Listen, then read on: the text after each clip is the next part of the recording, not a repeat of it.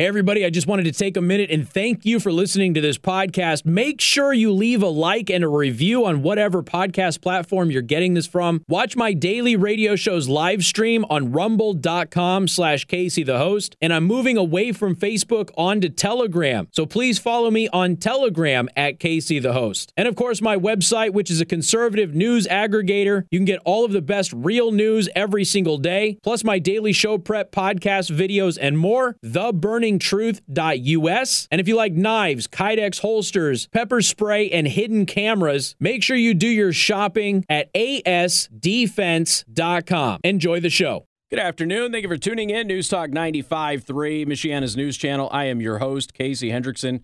Do you want to thank R&B Car Company, locations in South Bend and Warsaw. R&B Car Company are your used car experts. All right, so let's just let's start the show light and easy. If Whoopi Goldberg were white, she would have been fired already today. Anybody doubt me? Now, some of you don't know what happened, and because I posted about this earlier and I didn't link to any articles or anything like that, just I know that some of you haven't realized what Whoopi Goldberg did. I know that most of you don't care what Whoopi Goldberg did, nor should you really care. She's an irrelevant figure in in the grand scheme of things. Really, everybody at the View is irrelevant. Um, and there, it's an unwatchable show of a bunch of blithering idiots, and you shouldn't pay attention to it. However, I just wanted to point this very basic fact. First of all, what Whoopi Goldberg did could easily and has been today be considered anti Semitic. Beyond that, Whoopi Goldberg has she she initially kind of apologized and then she took it back. So now we're in a situation here where you have a woman who has gone on a show, which I, I think is probably still popular, or else it wouldn't be on the air, right? They keep rotating hosts out and bringing new ones in. So uh, there's probably a lot of, you know, wine drinking book club moms that still pay attention to these idiots. She says something that is horrendously offensive to the Jewish community. She kind of apologizes. She takes back the apology and now she's defending her original position. And if she were a white person, she would have been fired. And as other people have posted on, on social media responding to me, if Whoopi Goldberg were even a black woman, but was a Republican or a conservative, she would have been fired. And you're probably right. Now, we're actually hearing that there's a bunch of people on staff at ABC who want her gone. So, what did she do that was so egregious? Well, what Whoopi Goldberg did is she said the Holocaust was not about race. Josh, I don't know if you're a history buff. Are you a history buff? You like history? You know a lot about World War II? A little bit about World War II? Um, what was Hitler's whole Aryan thing about? Creating a master what? a master race.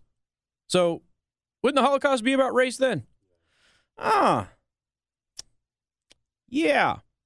You see, American leftists have this problem where if you don't overtly look like you're not white, then you're white. And they do this all the time, particularly to Latin Americans.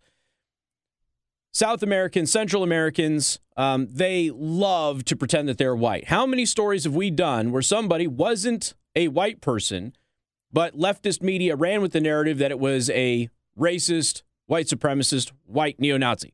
How many times we've been through this? George Zimmerman is probably the highest profile example of that. It happens frequently. It's a form of racism in and of itself.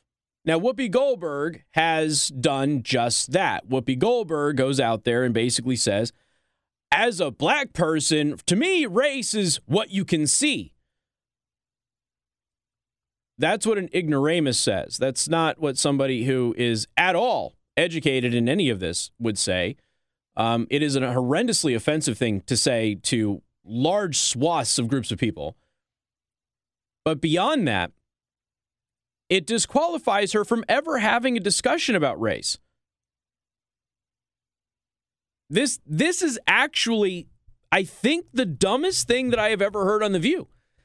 And there was a point in time when The View is relatively new that we tracked dumb things said on The View. And I think up until this point, the dumbest thing that I have ever heard on The View is Joy Behar thinking that Black Friday was racist. And and this is this is right up there. I mean, this is that bad.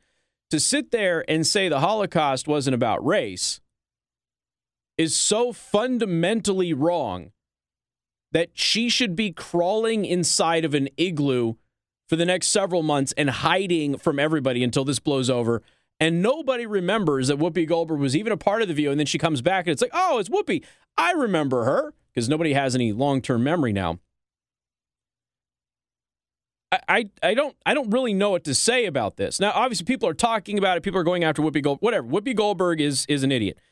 I am old enough to remember when Whoopi Goldberg was dating Ted Danson. And there was a point in time where Whoopi Goldberg rejected the term African American. When people would call her an African American woman, she would correct them and go, No, I'm an American. She's not that person anymore. Whoopi Goldberg has, like all of the other lemmings, she's gone to the edge of the cliff and she has jumped off. And she is just neck deep in this nonsense in our society. So while everybody's attacking Whoopi Goldberg, fine, fair enough. It, she deserves it. She deserves every speck of insult that she gets today. That's not what I want to focus on. I want to focus on the undeniable fact that if Whoopi Goldberg were a white woman, she would have been fired. If she were a Republican in any way, shape, or form, she would have been fired. If she were a liberal who wasn't crazy but entertained the other side like Joe Rogan, she would have been fired. And every single one of us know it. Every single solitary one of us knows that that is an absolute truth. And anybody out there in this audience who is denying that, you are lying to yourself or you are hopped up on some kind of dope and you are just in a world of your own because everybody knows that if a white person who wasn't on the extreme left had come out and said the Holocaust wasn't about race, they would have been canceled for anti Semitic comments the moment it came out of their mouth. They probably wouldn't have even finished out the show. They would have gone to commercial break. You would have come back. That person would have been removed from the set, and you would have already had a statement out on social media that this person no longer works for that program. Period. End of story. Now, of course, uh, there are Holocaust survivors that are now reaching out to The View and saying, yeah, you should probably bring us on and, and have a conversation about this. We are hearing that ABC staffers are outraged by this and that they want Whoopi Goldberg gone. I don't know if this is accurate, but I figure I'll just give you the story anyway out of the Daily Mail. This is the Daily Mail exclusive. Why is there one rule for Whoopi and another for everyone else? Staffers fury at ABC's anti Semitic blind spot for not firing Goldberg over her claim that the Holocaust wasn't racist as hashtag fire Whoopi spreads.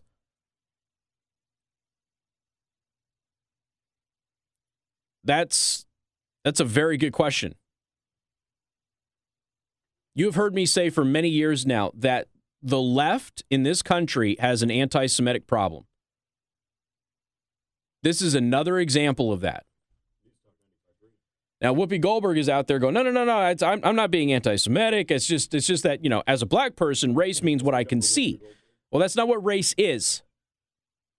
And only a shallow individual who has no business discussing racial issues would ever say something so fundamentally wrong.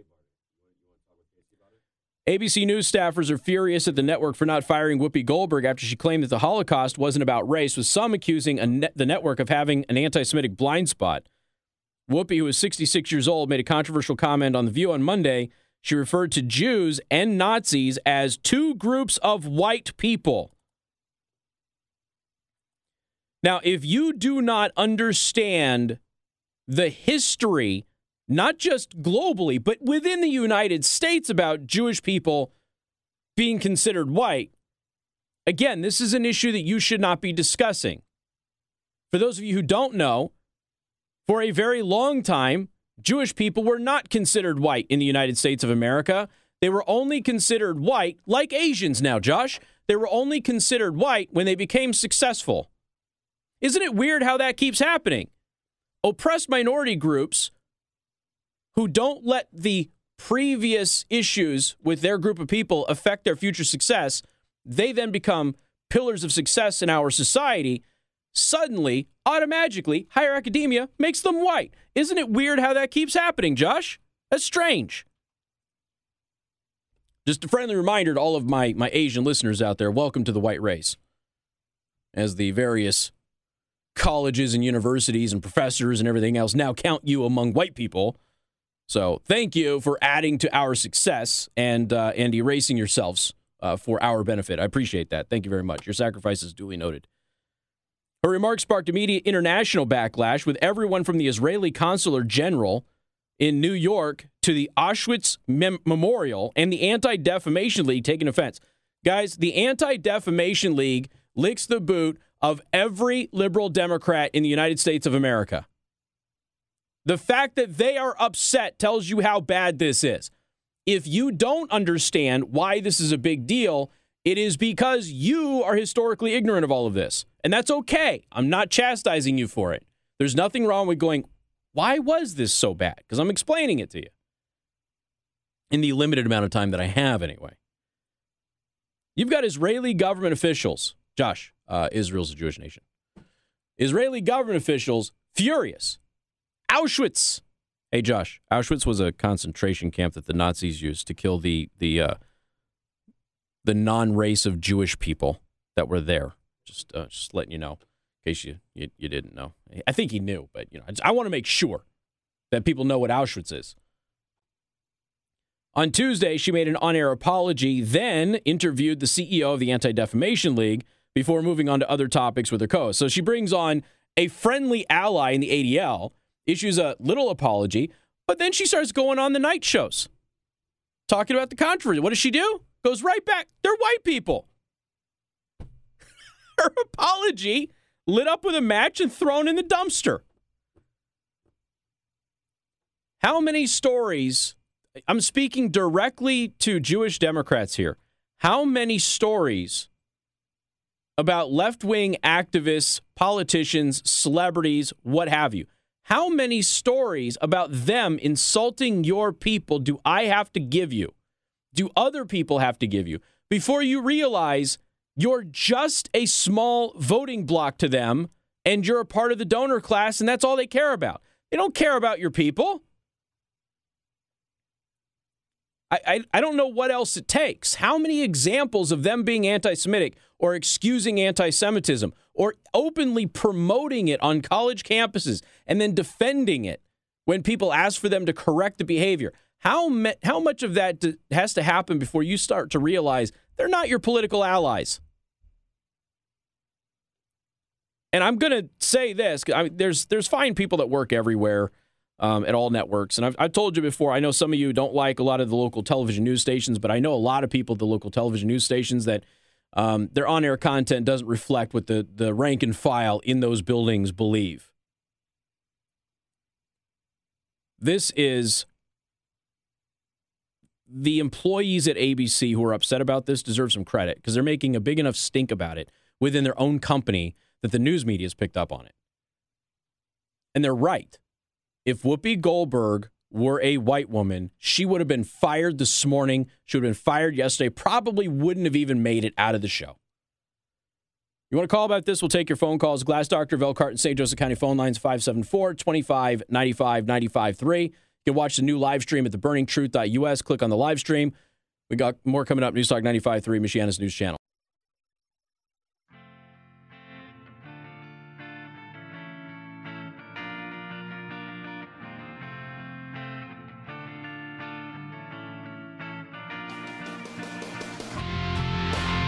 Well, we know that Elkhart community is closed. I just got word that Middlebury closed. I, I, assume that there are other school districts that have already closed for tomorrow.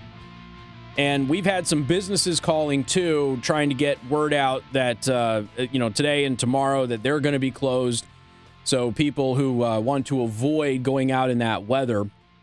And there's a good question on the live stream before we head back to the Whoopi Goldberg thing is, you know, why are they closing schools now when nothing has actually happened yet? Uh, it's a good question. It's easier to do it now. Uh, we have the e-learning thing kind of in place. So what they do is they close the schools, they turn it into an e-learning day, but they let everybody know the night before so nobody has to scramble in the morning. Just makes it a little bit easier. Um, we were just talking about this today. My wife and I is like, kids are not. I think we talked about on the show too. Kids are not going to know what a snow day is anymore because that's like impossible now. There is no snow day. Now you just you still got to show up. you still got to do your work. now, what I do think will happen though is teachers will probably take more teacher days, and so kids will probably get those days off and that sort of thing. But uh, but it's just easier to do it now. And since everybody is technically probably going to be in school tomorrow anyway, I don't want to say everybody, but I know that a lot of schools are just going to an e learning day. Uh, school will still be in session. They just won't actually be leaving the house and going to the building.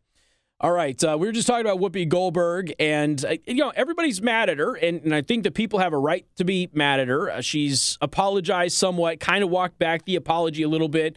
I guess she's got some social media posts on Twitter now trying to apologize, but uh, there's apparently a bunch of people at ABC who are furious about this. Now, you keep in mind, ABC has a history with this type of stuff and firing people for far less than what Whoopi did. So there's some questions going why is it that Whoopi Goldberg hasn't been fired?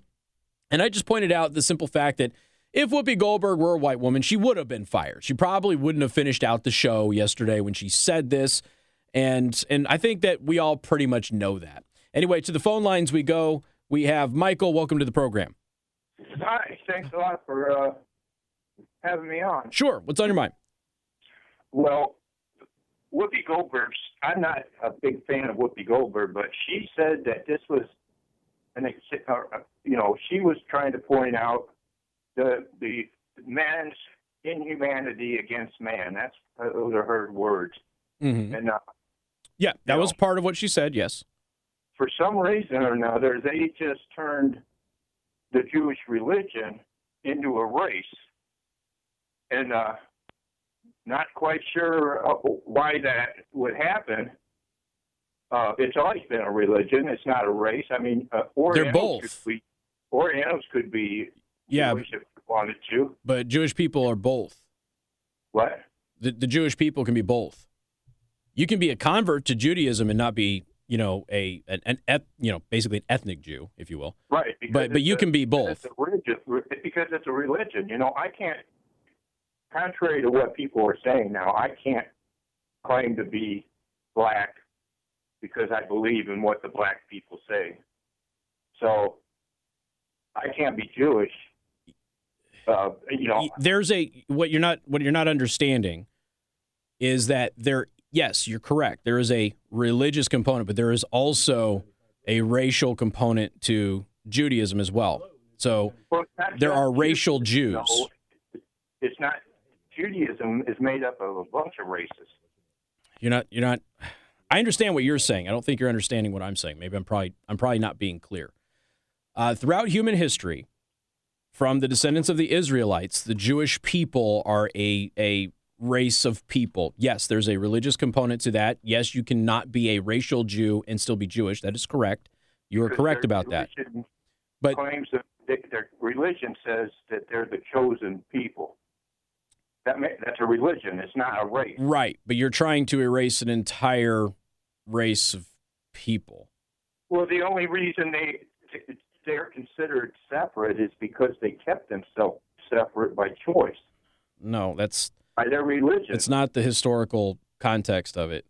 It's I, I, read up on it. I understand why it's a confusing question. Uh, I had that question actually when I was younger. Uh, I, I, wish I had more time to go into it. Re- read up on it. You're missing half of the component here, Michael. That's the thing. Missing a whole half of it. Um, there is a absolute 100% racial component to Jewish people. Yes, there is the Jewish faith, and people often confuse the two of them. Uh, Kelly, welcome to the program. Hi, hi, hi.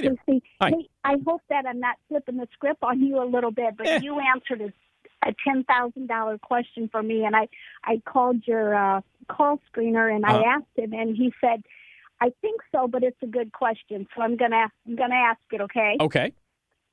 So my question is, I think you said real casually talking about our local news personalities. Mm. I think you said something like they really don't necessarily uh, follow or believe what they actually report to us on a daily basis. I think you said, I know them, a lot of them are really good people, and they don't really, you know, really support the stuff that mm. they're reporting on the news. Am I correct?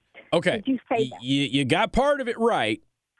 What I was saying is that the on air product doesn't always reflect what the rank and file at the agency believes.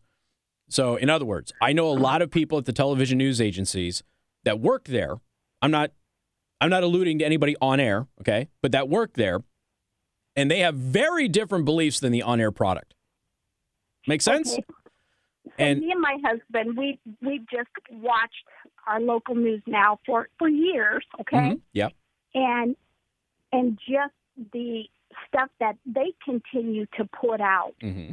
And we've often wondered, do they believe this? Or are they just, you know, are they just peddling it because they're told by say Sinclair or whoever owns them? Mm-hmm. And and and you know, does it does it actually disturb them that they have to continue to put out all of this falsehood even if they don't internally agree with it? That was that was my point, and that's sure. what I thought you said. Um, yeah, and I can't directly speak to anybody who is on air in the anchor chair now because a lot of them have changed. But in the past, that has happened locally, where they have put out a product that was written for them that said some things that they probably didn't agree with. Uh, yeah. Without naming names, I can tell you that I was in the room with a particular weather person who is still here in this market and at that point in time, that person said that they did not believe in man made global warming and that it was a, an absurd notion. And right. that person no longer seems to think that way. All right. So whether their opinion okay. changed or, you know, whatever, I don't know. All right. Yeah, but but there are good people who work at the various media agencies who don't necessarily believe what is going out on the product. I can't speak for anybody in the anchor chair though. Right. Makes right. sense. So that yeah, that just it totally it totally caught my attention. Caught, caught your attention. oh, Spidey oh, sense yeah. went up. There you go. Hey, I got to run, All but right. Kelly, thank you so much for the call. All right. Mm-hmm. MNC News Time is 336. Valentine's Day is coming up. Guys, get your special lady something, something special. Could impress Jewelry Creations.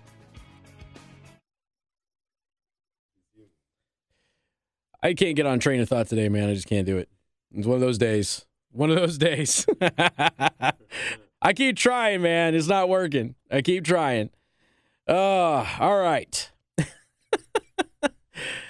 uh, we were late in the last segment. Apologies. We we didn't actually notice the uh, the time. We were taking phone calls, but I just want to take uh, a minute here just so we're not turning you right around into a commercial break. Uh, it is finally official. Some of you are asking why I didn't talk about it yesterday. And the reason I didn't talk about it yesterday is because it wasn't official. It was just a rumor that only ESPN had. But today it's official. Tom Brady is retiring. Um, it's there's a few names that you can put in there for goat status, but I think if everybody's honest with themselves, it's.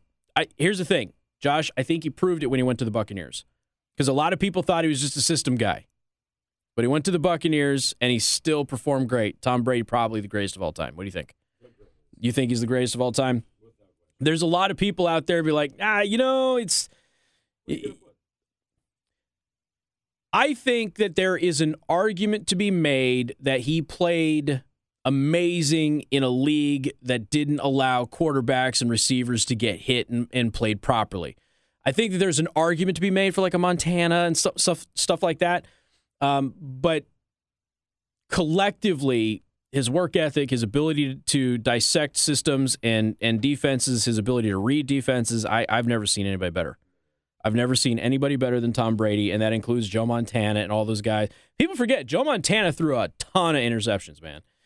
Steve Young, same thing. Great quarterbacks. I'm not taking anything away from them. They played in a different league where the defense was allowed to actually play against the ball.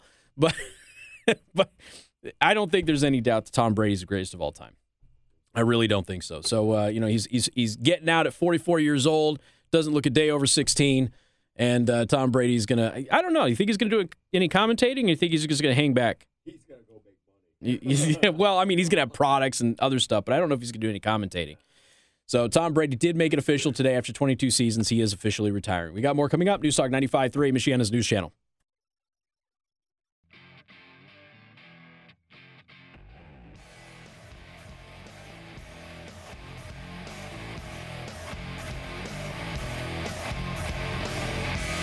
And good afternoon. Thank you for tuning in. News Talk 95.3, Michiana's news channel. The uh, the debate about quarterbacks continued, but it it it is hard to judge them by different eras. It really is. I've told everybody before. I really, if if there weren't bounties and things like that with Jim McMahon, I think that he would have been one of the greatest of all time. Uh, you go back and you watch Jim McMahon play, particularly after he left Chicago, and you will see one of the best pure throwers that you have ever seen in in all of football history. But you know, injuries and just the uh, the style of play at the time were just something that plagued him his entire career. But uh, would a Joe Montana and Steve Young thrive in the current era? Yeah, 100%. But it's hard to judge that. But there's no doubt that Tom Brady, his work ethic, his ability to read defenses is something that I just haven't seen. There are people who showed brilliance regularly throughout their career, Josh. I don't think I've ever seen anybody do it almost every single play, though, quite like Tom Brady has. It just he always seemed to know what the defense was was going to do, even if the play didn't go their way because of uh, just being outplayed. But it's just uh, you know he's, he's look football got worse today. And I know a lot of you have turned off the NFL for various reasons, and I can appreciate that. But I think we can all appreciate what Tom Brady has done for the league. Uh, the Indiana House has backed GOP bill tightening mail in voting rules.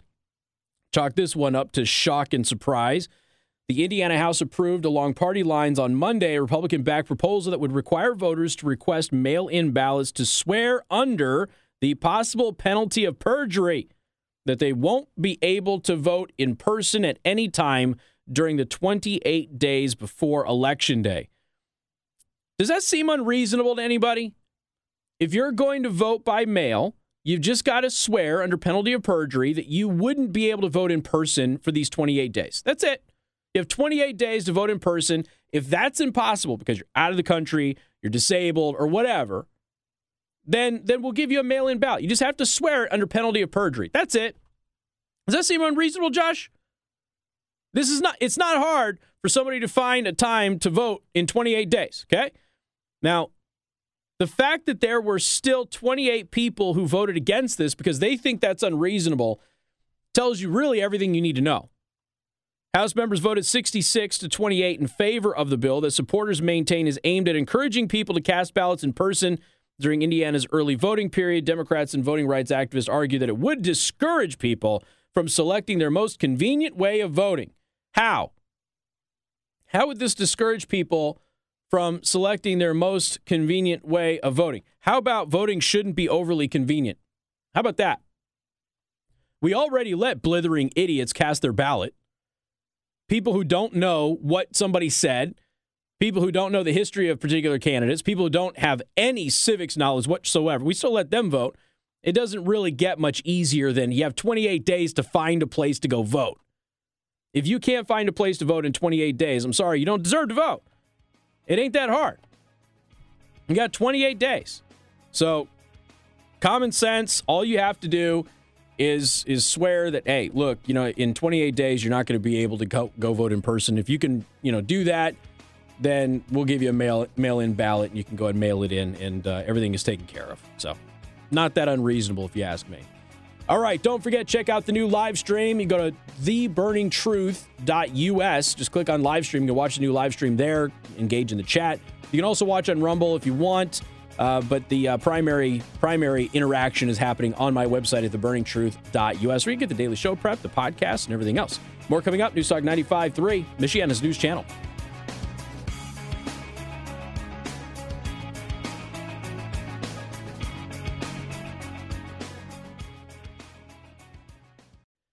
Good afternoon. Thank you for tuning in. News Talk 95.3, Michiana's news channel. Do want to thank R&B Car Company, locations in South Bend and Warsaw. R&B Car Company are your used car experts.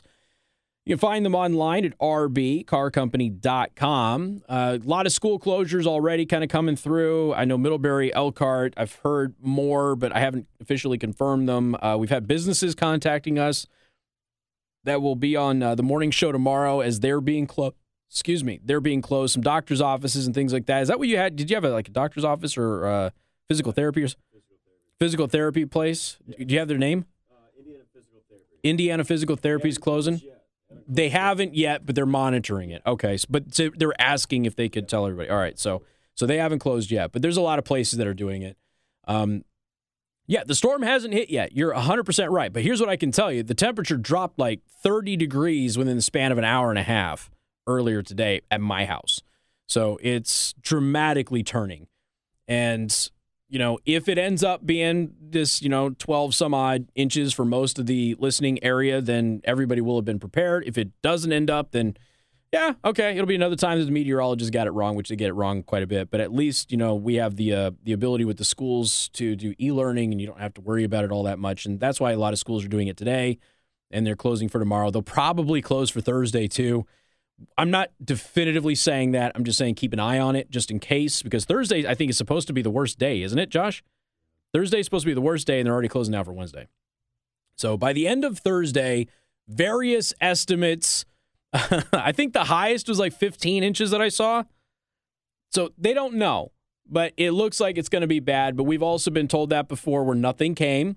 And we've been told before that it'll be like, oh, it's like six, and then it ends up being like 12. So better just to take the precautions, be prepared. A lot of people are out there shopping for you, you know, the uh, the weird milk and bread hoarding thing that they do. I, I still don't entirely understand all of that, Josh. That still doesn't make a lot of sense to me. Um, but all right, y'all do you. It's you all do you. It's uh, so just be careful and and be prepared for all sorts of things to be closed over the next couple of days. And stay tuned to Michiana's morning news. They'll have all those closures and, and anything else uh, that might be happening tomorrow. And I'm sure the businesses will be calling and letting people know that they will not be providing their services there. And of course, the Michiana's morning news will get that out on the air as well. All right, so there is a new study. Yesterday, I told you about a study out of Japan that was done by a conglomerate there about ivermectin. And that study had found that ivermectin was extremely effective against Omicron. Another study was published, which also indicates that ivermectin worked well as a prophylactic against COVID and it was used in mass. Now, we are talking about large doses of this in Brazil. Brazil has been very active in looking at alternative ways to deal with COVID.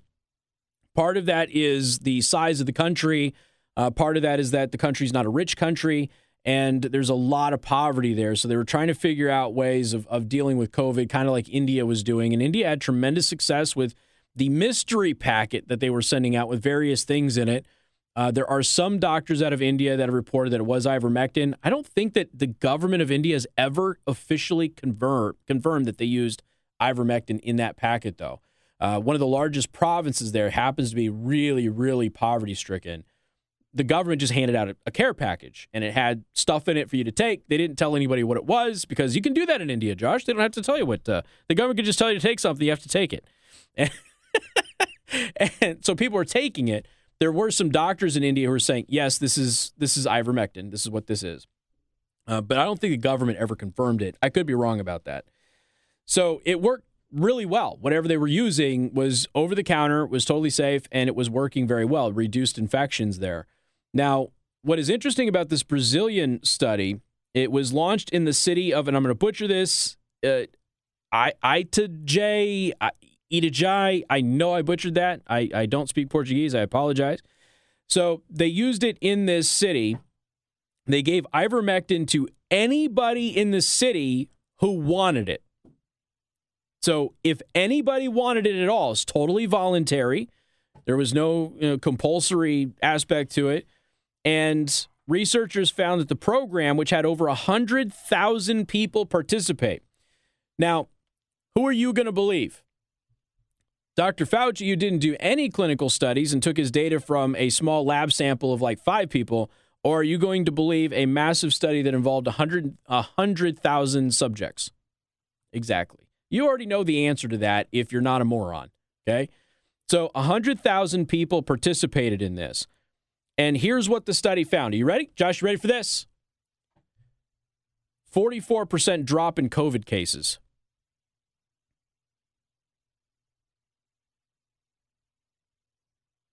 Any any would anybody be happy with a 44% drop in COVID cases? Josh, I would. Would would you be happy with that? I, I would I would love to get to a point where 44% less people were getting COVID because they were taking something that was an effective prophylactic, especially when that effective prophylactic is safe for them to use and cheap. It saved taxpayers a ton of money. Hmm. Isn't that interesting? Approximately 3.7% of ivermectin users in this study contracted the illness during the trial period. Now, that is compared to 6.6% of the residents who did not take the drug. This is in the exact same city. The program was also associated with a statistically significant decrease in hospitalizations and mortality. A peer reviewed study. For those of you who don't know, it's, you know, peer review is the first benchmark that you have to meet before anything should be taken serious in science. And yet, all of these scientists keep giving you stuff that's not peer reviewed and telling you it's gospel.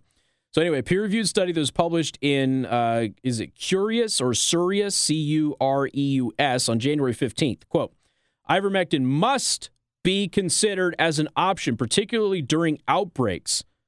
As one of the study's authors and the founding member of the FLCCC uh, told that to the uh, the Epoch Times in an email, and of course the FLCCC focuses on early treatment of COVID nineteen. Um, and these doctors have had tremendous success with their own regimens uh, treating COVID. And nobody wants to acknowledge their success far outpaces the established treatment options.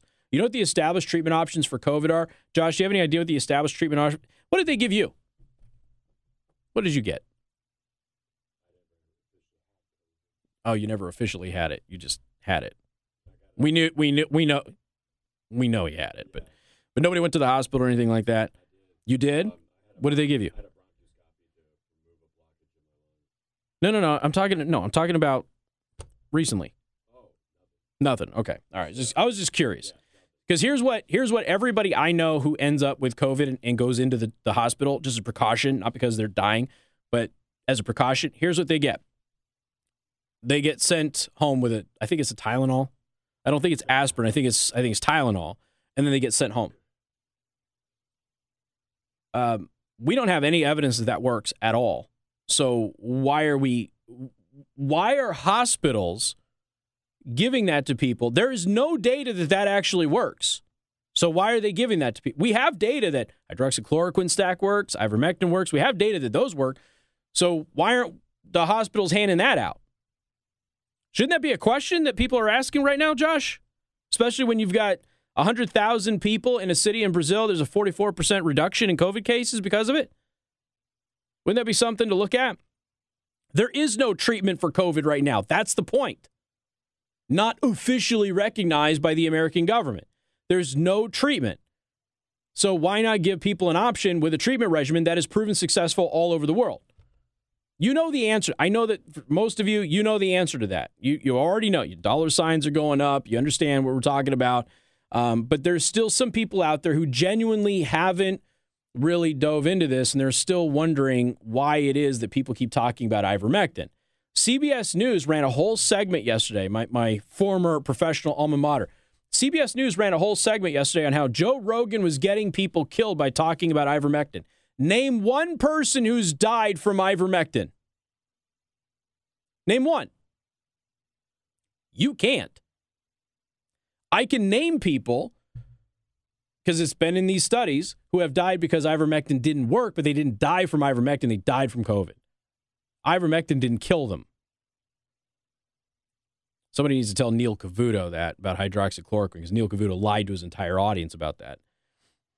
So, anyway, um, doctor said the lack of reporting on the study, despite it being peer reviewed, highlights some how some scientific developments are ignored by many media outlets and scientists.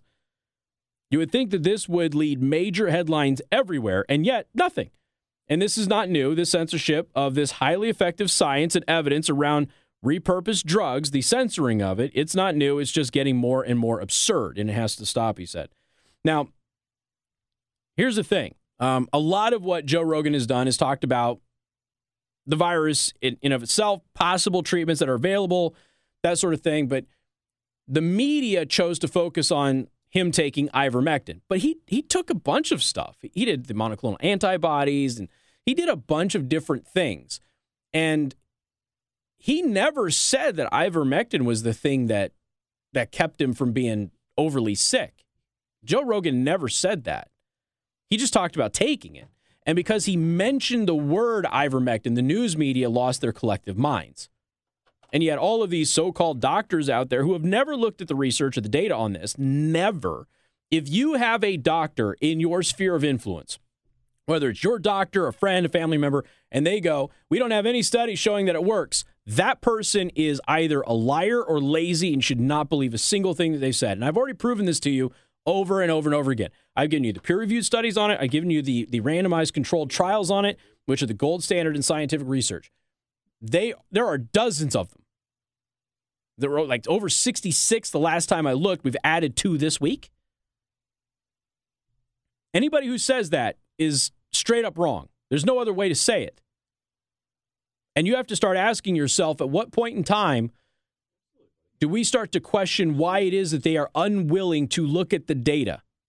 And if they have looked at the data, why are they unwilling to tell the truth about it? I'm going to let you come to your own conclusions about that, but the reality of the situation is this stuff works. And it has worked everywhere that it has been used in the world. And this week, we're on Tuesday. This week, we've got two, two studies, two big ones that show that ivermectin works, including one that involved 100,000 people. And why is a massive study of 100,000 people, which proves all of the Joe Rogan detractors wrong, why is that supposed to be balanced with some lying, nonsensical idiot who is going to come on to Joe Rogan's show and provide air quote balance according to Joe Rogan and Spotify? Spotify is going to be putting this uh, this misinformation warning on anything that discusses this stuff. Why? What's the misinformation about a 100,000 person study, just the latest of nearly 70 of these things? Why is that misinformation but somebody who says ivermectin doesn't work and can't point to a single clinical trial where that shows that. Why, why is that? Why is one considered misinformation when there's all of the evidence on its side, and the other one is not considered misinformation when it has no evidence whatsoever? It's been the story of the pandemic, hasn't it? More coming up. Newstalk 95.3, Michiana's News Channel.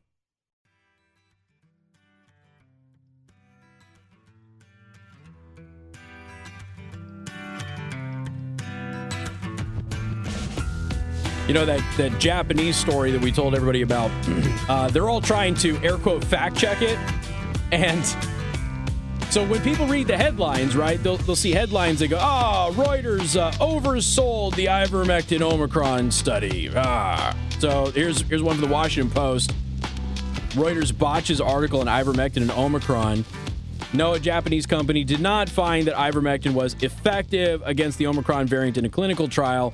Instead, what they found is that ivermectin carried an antiviral effect against Omicron and other coronavirus variants in a joint non-clinical uh, joint non-clinical research. Of course, the, the, story we gave you yesterday was non-clinical. We told you that. Uh, so it's a so it carries an antiviral effect, but it's not effective. Wordplay, ladies and gentlemen, the wordplay to scam you is is incredible. John, welcome to the program. Good afternoon. Hey, nice to talk to you. What's up, man? I have so much to say. This is this is such a big issue. This is probably the biggest thing that's ever happened in my lifetime, and I'm 65 years old. Um, I would say this: that first of all, when you look at all of this and what's happening, follow the money. It's all about the money, and unfortunately, what it's impinging on is our freedom of speech, which is our first and foremost right under the Constitution, is the right of free speech. And we're losing that because there's big money in drugs like remdesivir, in Moderna and Pfizer and J&J vaccines. Uh, I am a biologist. I have a master's degree in biology from the University of Missouri Kansas City School, and uh, I'm not un, uh, I'm not unaware of how uh, scientific studies are done. One of the things that we did uh, in, in my master's work was to critique studies to find out how useful the information is. And probably about 50% of all studies, you name them, have fatal flaws that make the data irrelevant. Oh, yeah. yeah. So that happens to those on the right who, you know, I'm one of those, those on the left. It happens to those that are pro or against, whatever. So you have to look at everything with a certain degree of common sense. Mm-hmm. And there are so many physicians who have been blackballed, not just in this nation, but around the world, because they found ways to effectively treat their patients and do it on the cheap. And they did and, it early on and in the field, face to face. And they were told by people yes, who have not seen any patients that they were wrong. It's incredible. You're absolutely right. You're absolutely right. It, it, it is. What has one of the things that has happened here? Quickly, please. It, there used to be this, and I can explain some of the economics of this if you would allow me the time. I, I only uh, have about a minute. I hate to cut you short, but understood. Understood. Well, the, let me point out one thing then, real quick, and that is this: most doctors who come out of medical school are deeply in debt, and they want to work for a hospital or a system that will provide them with a, a guaranteed income. Yep. years ago, that's not what happened. So these people are all working for an employer, usually a hospital. It is hospital administrators who set policy that doctors now have to follow. Yes. They're not allowed to think for themselves. They're not allowed to act on themselves. They follow flow charts of what they're supposed to do with given set of circumstances. And that's that's an excellent point. I, I, I will extrapolate yeah. a little bit on that when I get back. I'm sorry, I'm just on a hard break, man. I got to I got to run. Understood. Maybe call Understood. back Friday. I would love to spend more time with you. Okay, then. All right, John. All right, thank you, John. Appreciate it. We got uh, we got more coming up. MNC News Time is 4:31. Time to check out Impress Jewelry Creations. Perfect place for you to get that Valentine's gift for that someone special. ImpressJewelers.com.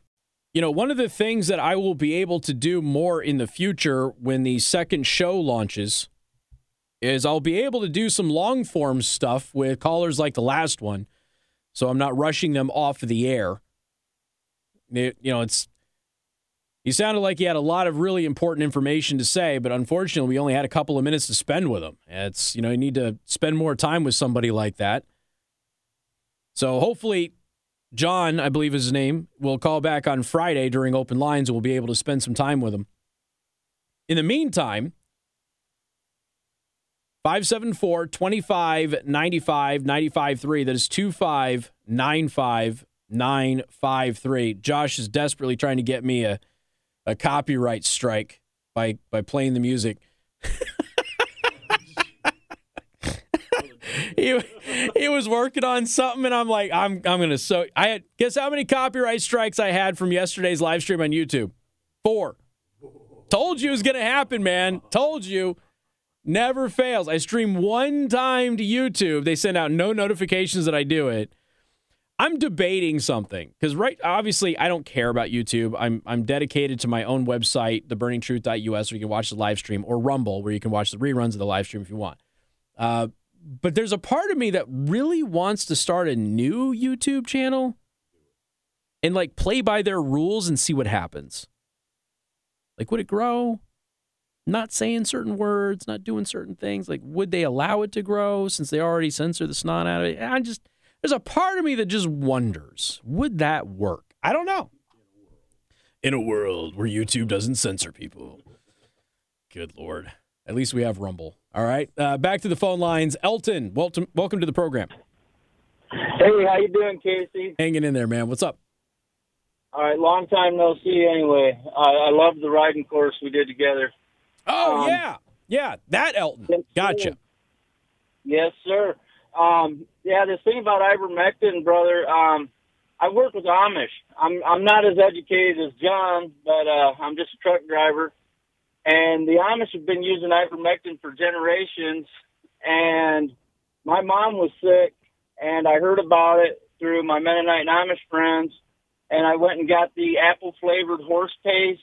I give her her correct dose for her body weight and in two hours, her lungs were filling up. She was coughing. She couldn't breathe. In two hours, she said she wanted to play in the snow.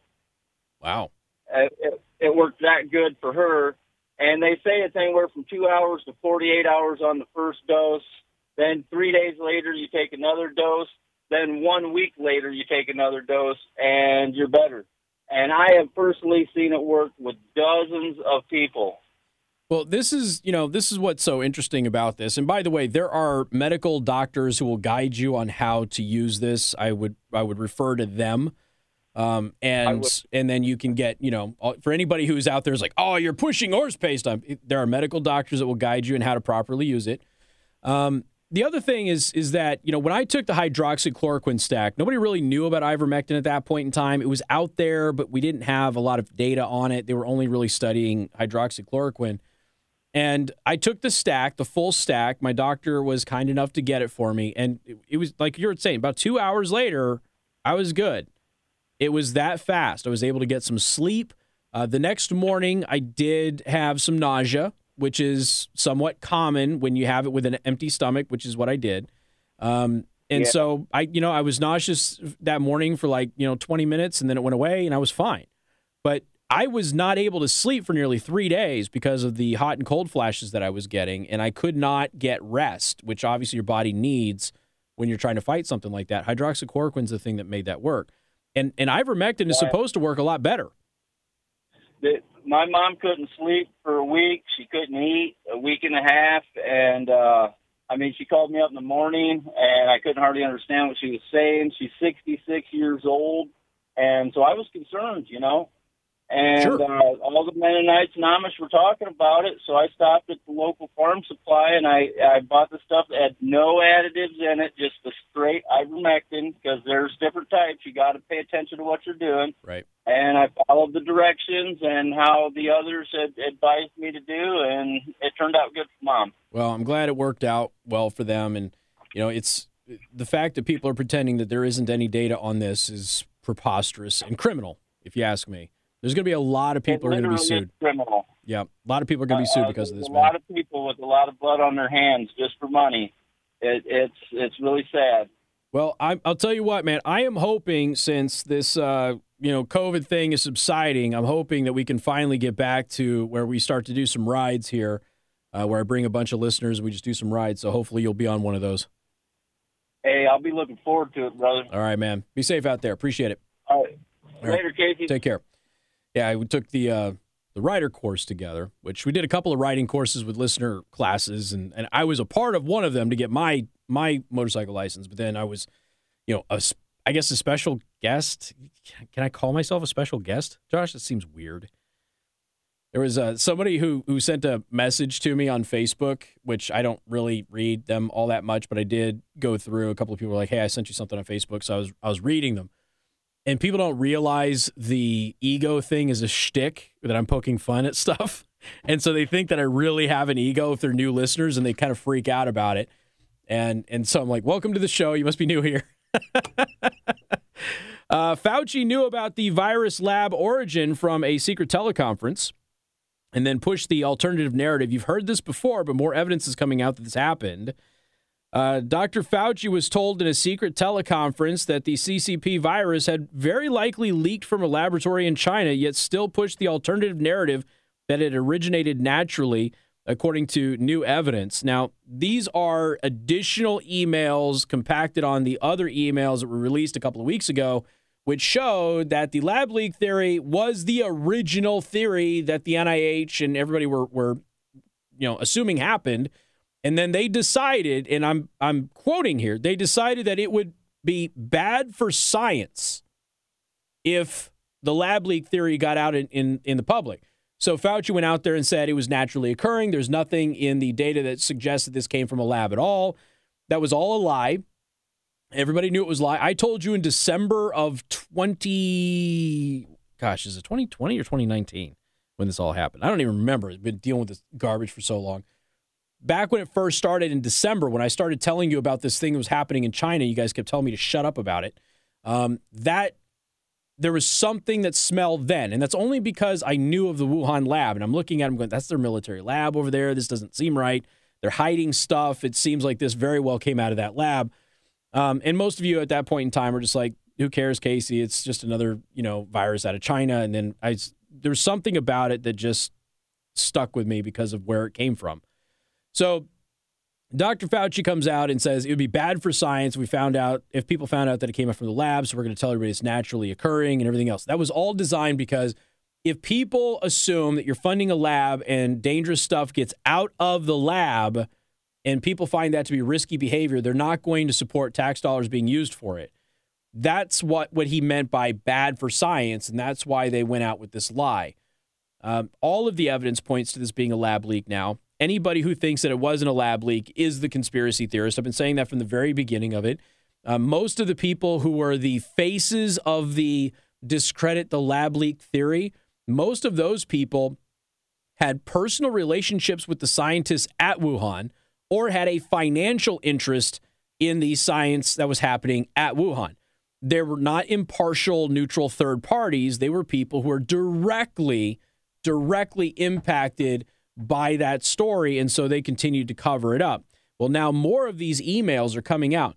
I feel like it's been a while since I've mentioned this, so I'm going to mention it again before I take this next break. Do you remember the leaked documents we got from the Chinese government well over a year ago, where the Chinese government themselves, in a meeting with their dictator, President Winnie the Flu, they told him that they thought it was leaked out of that lab. So that's what the Chinese government told their dictator. This came out of our lab. That's where most of the evidence is pointing. It doesn't appear to have come from, from a foreigner and it doesn't appear to have naturally occurred.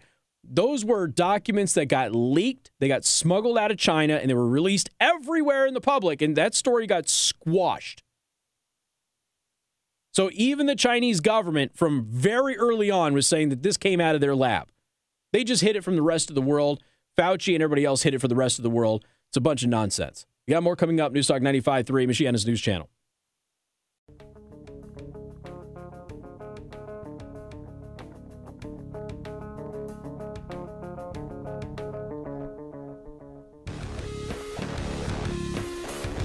And good afternoon. Thank you for tuning in. News Talk 95.3, Michiana's news channel. I'm your host, Casey Hendrickson. Don't forget to check out the new live stream, day number two. It's still working, Josh. Who knew? You, you pay you pay several hundred dollars to get a new system in place, Josh, and it works better than the free ones. Huh. the only thing that has tweaked out on it was 100% my fault because I'm still learning the new system, but – if you go to theburningtruth.us, you can watch the live stream every single day right there from my website. You don't need to go to any other social network. If you want to, you can go to Rumble. It's entirely up to you. Uh, Rumble's got a Roku app. A lot of people watch the show on their smart television if they have Roku. And so I have a lot of people who do that. Um, and a lot of people prefer it that way. And that's totally fine. However, you prefer to watch the show, watch the show that way. But uh, we do have the show up there on my website at theburningtruth.us, and it's not the old Rumble embed. This is the primary stream now. I primarily go to my website, and my website feeds everywhere else. Uh, coming soon in December, uh, not December, February. Good Lord, this month. Sorry, I am way out of it today. Uh, a lot of people are asking me about the second show. The second show is starting. I'm hoping next week. I'm still working on you know painting the wall. I got one coat on the wall from yesterday. I don't think I'm going to be able to get to it over the next couple of days because of the weather. We'll see. And when I get that all finished, I'll start bringing my equipment over, get everything set up. I'm hoping next week, if not next week, the second show will start the week after. It will start this month. Period. End of story. That's not a, I hope so. It will happen. I now have the ability to do it.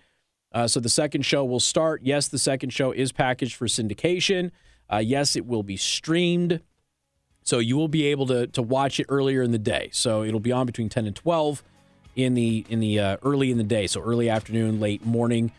You okay? What was that?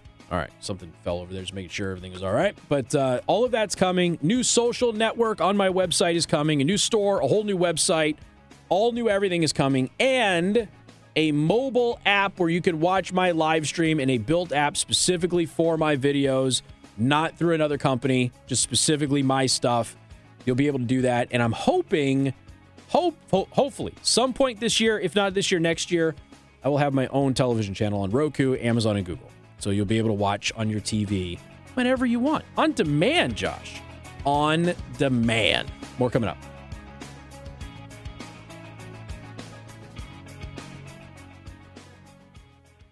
Good afternoon. Thank you for tuning in. News Talk 95.3, Michiana's news channel. I am your host, Casey Hendrickson. Want to thank R&B Car Company. Locations in South Bend and Warsaw. R&B Car Company are your used car experts. It's like uh, days like, oh, tomorrow and the day after that make you realize you probably need a at least a four-wheel drive vehicle, if not an all-wheel drive, Josh. So maybe go to R&B Car Company and get yourself a vehicle that will actually get you through the uh, the weather that we're dealing with here. So if you go to 953mnc.com, we've been giving you slight updates on school closures, but as the day progresses, as I told you would probably happen, pretty much everybody is closing school tomorrow. Probably Thursday too, but that is not official. So we have a full list of the closures right now at 953mnc.com. I'm going to run through them just real quick for everybody. Uh, and there will be there will be additions to this. I have no doubt later on in the evening, and then Michiana's morning news tomorrow morning. Uh, we'll be able to give you the updated list on that. Also, a lot of businesses and uh, you know rehab facilities, medical offices have been reaching out to us today to let us know that they're probably going to close, but they haven't officially made the word yet. So, if you're looking at some kind of a medical appointment tomorrow as well, you may want to consider contacting them before leaving the house to make sure that that appointment is still on because of that weather.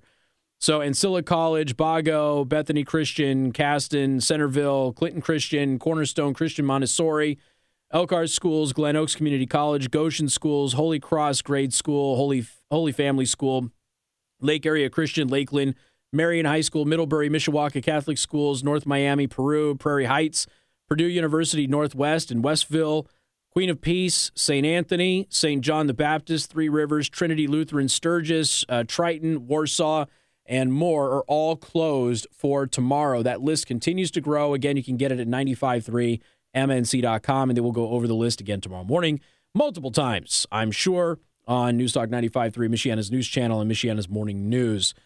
All right. Uh, what else do we have here? Let's talk about the fringe minority up in Canada. A Hoser. All right, so the fringe minority truckers up there. Did you hear? So yesterday, Josh, I made I made a proclamation. Tinfoily, all right, made a proclamation. Truckers arrive in Ottawa. They say that they're not leaving Ottawa until they get a face to face with Justin Trudeau, the uh, blackface uh, prime minister up there in Canada. And after that request is made, Justin Trudeau, air quote, comes down with COVID. Convenient timing, don't you think? I don't believe that he has COVID. I think he just doesn't want to meet with them. Last night, I don't know if you all saw this. Last night, Justin Trudeau admitted he had no interest in meeting with the uh, the, the truckers from the convoy, and he said he only meets with protesters that he agrees with, like Black Lives Matter. This is a guy who dressed in blackface like a thousand times and wasn't really apologetic about it until he got called out. So, yeah, but here's the thing. He and others have been calling these truckers in Canada. They still have the border with Montana closed. Do you see that, Josh? You cannot get into Montana from Canada right now. It's closed. The truckers have it closed. Good for them. Meanwhile, Montana is like, hey, we need root beer. It's cold outside. So who knows? I don't know how things are going. So the uh, the Freedom Convoy 2022 of Canadian truckers currently stationed around the capital, Ottawa, is close to raising $10 million to support its cause. Now, here's the thing. The reason that this is important, okay? They have routinely and repeatedly been called a fringe minority you had that one reporter out there saying, ah, there's no trucks here. It's a lot of cars, but there's not very many trucks, which of course is a total lie. Anybody sees this knows it's a lie. But I, I you know, he's not even embarrassed, Josh. He's not even embarrassed. This guy still leaves his house. He probably even has the audacity to look his wife in the eyeballs after he, he cracked a lie like that. But they've been calling them the fringe minority. So here's here's the thing. If the Freedom Convoy are fringe minority is a fringe minority of Canadians in there. Can I ask this one very simple question? Okay. How is it that the Freedom Convoy has raised more money than the top political parties, not candidates, parties in Canada. If they are a fringe minority, how is it that they are outraising the main political parties in the entire country of Canada? Wouldn't you say that that is a heck of a fringe minority that can outraise the biggest political parties in the country? Imagine this. Imagine if they, they called some group, I don't know, uh, Bikers for Freedom, okay? Maybe, maybe in, or GSB pack. All right, let's just go with GSB. Imagine if they labeled My Future pack GSB PAC, as a fringe minority, but we raised more money than the Republican or Democratic Party. That's what we're talking about here. This is it's it's nuts. The fringe minority who's outraising the main political parties of the country? The GoFundMe page set up by protest supporters clearly shows Tuesday the money pouring into the cause from across the nation, with backers happy to dismiss the sneering attack by Prime Minister Justin Blackface Trudeau, who labeled the anti mandatory vaccination trucker convoy a fringe minority with unacceptable views. Uh, Justin Trudeau has his rhetoric has been belittling and even violent at times towards anybody who doesn't want to get fully vaccinated. And by the way, the new the new subvariant of Omicron slices right through the the COVID vaccines, doesn't matter which one it is. And there is data out there that seems to show very early data that seems to show that the new variants of COVID actually target people who are vaccinated, which is why so many vaccinated people are coming down with COVID while unvaccinated people are not. Now, again, early data sets on that. So the independent reports that this amount is higher than the money raised by major federal political players in Canada during the closing months of 2021, according to public records with uh, Elections Canada. Justin Trudeau, the blackface prime minister of Canada, his Liberal Party only raised $3.7 million the last quarter. So the party of the guy who's in charge raised a little over a third of the money of the Freedom Truckers, and they're the fringe minority. Interesting. Casey doesn't money doesn't equate um, you know, support. You're right. Uh, there's there's certainly an argument to be made for that. If you go and you look at the you go and you look at the uh, the actual donation page of the GoFundMe page, you can see, you know, how much people are donating. So you're able to kind of drill down and see if there's people giving large anonymous donations. And there are some, by the way. There's one here. An anonymous donor gave 30 grand. But the vast majority of these donations, as you scan them, because this is when you're on a GoFundMe page, you can see every donation. The vast majority of them are 10, 20 bucks, 50 bucks, 100 bucks, 25 bucks, 10 bucks again, 150, 100, 380 dollars. There's like one person who's got that massive donation. There's a $2,000 donation there. There's one person has a $30,000 donation. We're talking about a bunch of people giving a very small amount of of money not giving large quantity. There's a few. There's a few who have given $10,000 or more. There's no doubt. But there's a ton of people just given, you know, normal amounts of money that they can spare. That's not a fringe minority.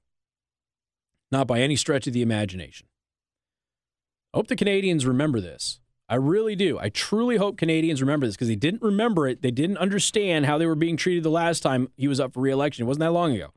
I hope that they remember it next time. Got more coming up. Newstalk 95.3, Michiana's news channel.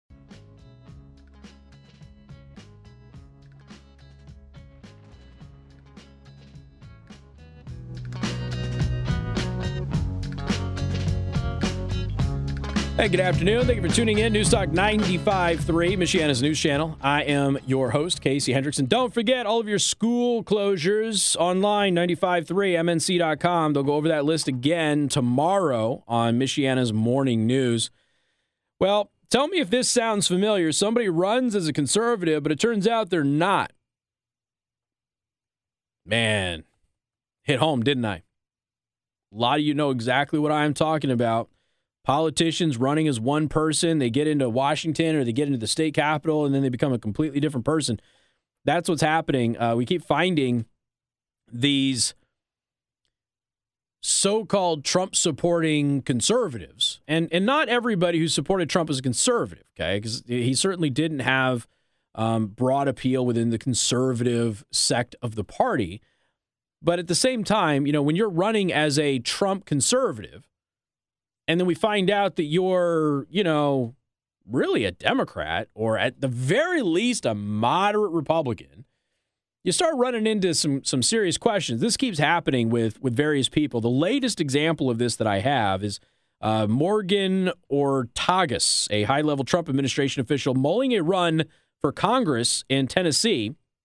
Uh, apparently, Morgan pledged to faithfully serve the Biden administration in a goodbye email uh, sent to State Department colleagues in an email obtained exclusively by the National Pulse. Now, some people are saying that, you know, that, that, that's not exactly what Morgan was trying to say. All right, may, maybe, but there's nothing wrong with taking a look at it, making sure that if if Morgan Ortagus does run, that you know exactly what you're getting if you're in the Tennessee area. So Ortagus is a spokesman for the State Department during the Trump administration, received a preemptive, complete, and total endorsement from her former boss, President Trump, in a move that has stunned the MAGA base. Uh, filmmaker and grassroots activist Robbie Starbuck has been considered the frontrunner and favorite of Trump's base thus far in Tennessee's 5th congressional district. So Trump's base has already decided that they like Robbie Starbuck. And because this this woman worked with Trump in Washington D.C., endorsed her. A lot of people are not very happy about that considering some of the stuff that's now coming out. I couldn't be happier because she's an absolute warrior for America first and MAGA claimed former President uh, Donald Trump in a statement uh, for his Save America PAC. Now, some of you have contacted me about Trump's endorsements in our area and have said, ah, he's not endorsing the right candidates. Maybe so. That's entirely possible. You know, sometimes these endorsements are, are um, you know, they're played with a little, little fast and loose, and and you know, it may be. Uh, one of you know, some of you were re- very critical of an endorsement uh, across the state lines in Michigan, and uh, I looked at it. I I could see some of the concerns that some people were having, but at the same time, I wasn't really seeing why there was such outrage about it. But um, you know, maybe I I just don't have all of the information. If you want to, you know, give that to me, give me a call on Friday uh, during open lines. I would love to hear those. Um, you know, since I moved across the border, I follow some of the Michigan stuff, uh, but not as closely as I did before.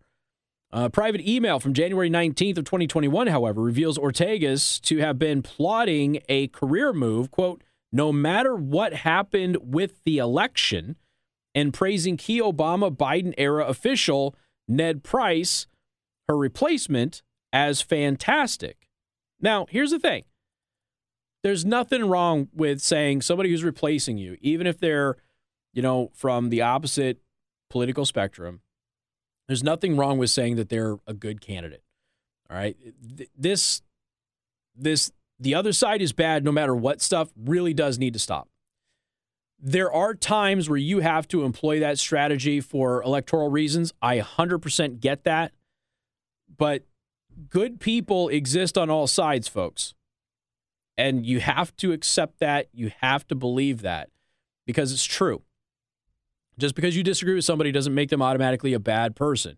So there's nothing wrong with her saying, I like my replacement, even though we disagree on issues. I think that they'll do a good job, even though I would do things differently or whatever. There's nothing wrong with with somebody saying that, especially if you're being diplomatic and you're on your way out. You know, you're not doing the. Got to keep in mind, a lot of people when they work in D.C., they always want to work in D.C. They never want to leave, so they always want to have those bridges back into the capital if they can do it. Uh, so anyway, the uh, the email was titled "How to Say Goodbye," and it was flagged as highly important. The email sent one day prior to Biden's inauguration was also sent to all career officials in the State Department's Bureau of Global Public Affairs and a group uh, and a select group of officials in the Office of Public Affairs. And in it, uh, Ortagus divulges that she would be moving on and going back into the Navy Reserves before emphasizing, by the way, good for her, uh, before emphasizing that in doing so, she would be faithfully serving the incoming Biden administration. Now, here's the thing if you're going back into the United States military, you will have a new commander in chief. You've got to faithfully serve that commander in chief unless that commander in chief gives you an illegal order. That's just that's how that works. So the phrasing here could be could be misinterpreted, okay? Could be misinterpreted. But at the same time, because of, you know, praising Ned Price and some of the other stuff that were in the email, there's a lot of folks who are looking at it and going, ah, we're not so sure we trust her if she decides to run for Congress. And part of that is because Trump's base is already latched on to Starbuck and they like Starbuck and they don't want this other person to come in now that she has Trump's endorsement and that sort of thing. So pay attention to this stuff. At the same time, I wouldn't have an immediate visceral reaction to all of it. You have to understand there's still politics involved and people are still demonizing other individuals that they don't want to win particularly when it's coming from uh, from uh, news outlets and stuff like that that might be endorsing other candidates. So take it with a grain of salt until you read through it. But I do think it's important. You can read through this email. I'll put it in the daily show prep today. And if you're in the Tennessee area or know somebody that is, this would be critical information for them to decide if this is the right person to represent them in the, the 5th Congressional District of Tennessee. We got more coming up. Newstalk 95.3, Michiana's news channel. MNC News Time, 531. Valentine's Day is coming up. Check out Impress Jewelry Creations, creating meaningful jewelry for the moments that will last a lifetime. seven Seven?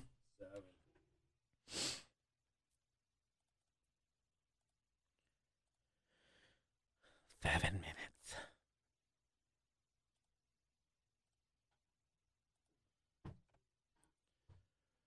Uh, yeah, I got the questions about the chills that I get in the studio again because some of y'all be spiritual type people, think there's ghosts walking through my grave and all that.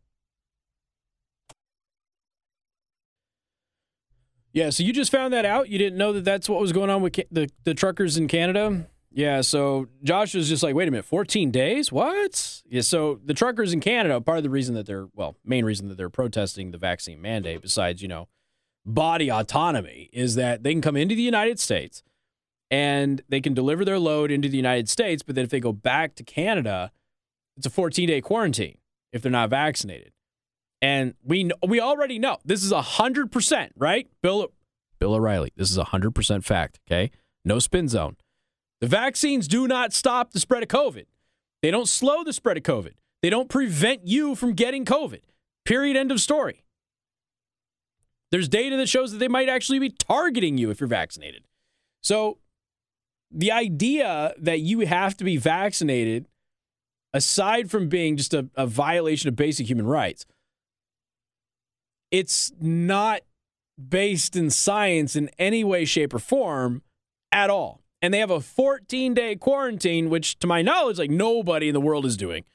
So, so, so it's a 14 a 14 day quarantine.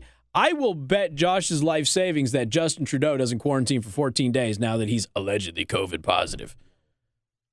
You see, we, ca- we caught Gavin Newsom again partying without a mask this week. Did you see that? The governor of California.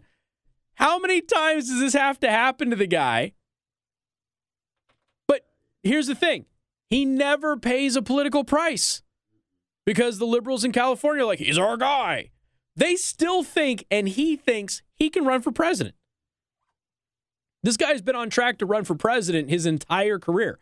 And there's a lot of people in California who still think that he has a chance of doing that. So it was over the weekend, it was Saturday or Sunday, I think. He got caught partying without a mask again. While running around and telling everybody they have to wear a mask, while everybody, everybody now admits the cloth masks don't work. Uh, it's just one of the, the most asinine, stupid things. You, if you've ever wondered if the people around you could ever be tricked into joining a cult, figure out who's buying into this nonsense. Because those people would 100% sell all of their stuff, give all of the profits to the cult, and move away to the com- commune and allow the leader of the cult to sleep with their spouse. Probably their kids. Every single one of these people. That's what cults do. Read up on your cults. The leader of the cult always takes the teenage girls and the wives for themselves. Well, not for themselves, but that's just because God is speaking through them, Josh. God is actually sleeping with them, not not the leader of the cult. It's it's it's God. That's usually how that works. Look it up. You'll you'll know what I'm talking about. But uh, yeah, anybody who's wearing two masks right now would 100% let a cult leader sleep with their spouse and their kids. 100%. I would I would bet any amount of money on it. Any amount. There are probably the same type of people who would not kill somebody who broke into the house to rape their family. So anyway, the White House. You remember when there was a bunch of hoopla about how Republicans were trying to prevent people who were standing in line uh, to vote from getting water? Remember that lie? It was a total and 100% complete lie. That was not true. Had nothing to do with water. Had to do with giving gifts. You could still get water. The White House refused to pass out water to governors who were visiting so that way they would not remove their masks and take sips of the water while in the same room as Biden. But Biden went on national television with his with his little set and and got probably the most dangerous shot ever given to uh, a, a world leader, if you will, that you've ever seen. Didn't aspirate the syringe or nothing. They could have killed him. For those of you who don't know what I'm talking about, look it up. Trust me, as somebody who injects himself twice a week, I can tell you the way that they gave him that shot was dangerous, could have killed him. If, of course, they, they gave him a shot, and that becomes the big question. Did he really get the vaccine on TV? What have you? Uh, didn't he do the booster on TV too, Josh? He did do the booster on TV. Why is he so afraid of all of these governors then having sips of water? Why does he want them to sit there and dehydrate to death and have chapped lips doesn't he want them to be able to kiss their spouses or or their their congressional aides or whatever else are, are happening, you know, on their trip to Washington D.C. without the family, without them having chapped, hard, disgusting, sharp lips? Doesn't he want them to have soft and supple lips when they they cheat on their spouses while they're in D.C.? I guess not. He's refusing. He is denying what some of these governors, Josh, are old. He's denying them what they could die. Joe Biden tried to kill a good chunk of our governors, ladies and gentlemen. What would happen to the country if that happened? Denying them water. You imagine denying somebody water? You, re- I, the reason I'm making a fuss about this is Joe Biden and Democrats literally pitched a fit for months about this when it wasn't even a real story. So I might as well pitch a fit about it now when it is. Got more coming up 95.3 MNC.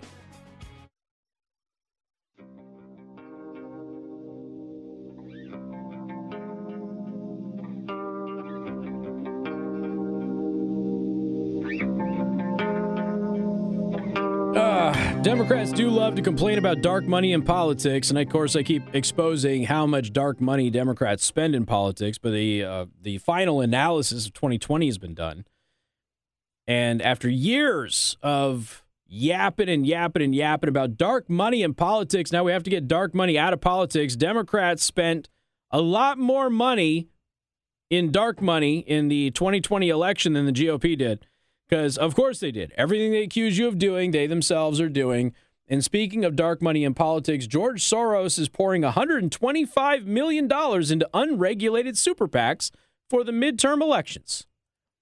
Huh. You see a pattern? Of course you do. As long as you know where to look.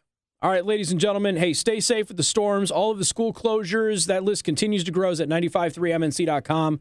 And there's going to be tons more closures as well. So stay tuned to Michiana's Morning News tomorrow morning for all of that. Here's Bill O'Reilly.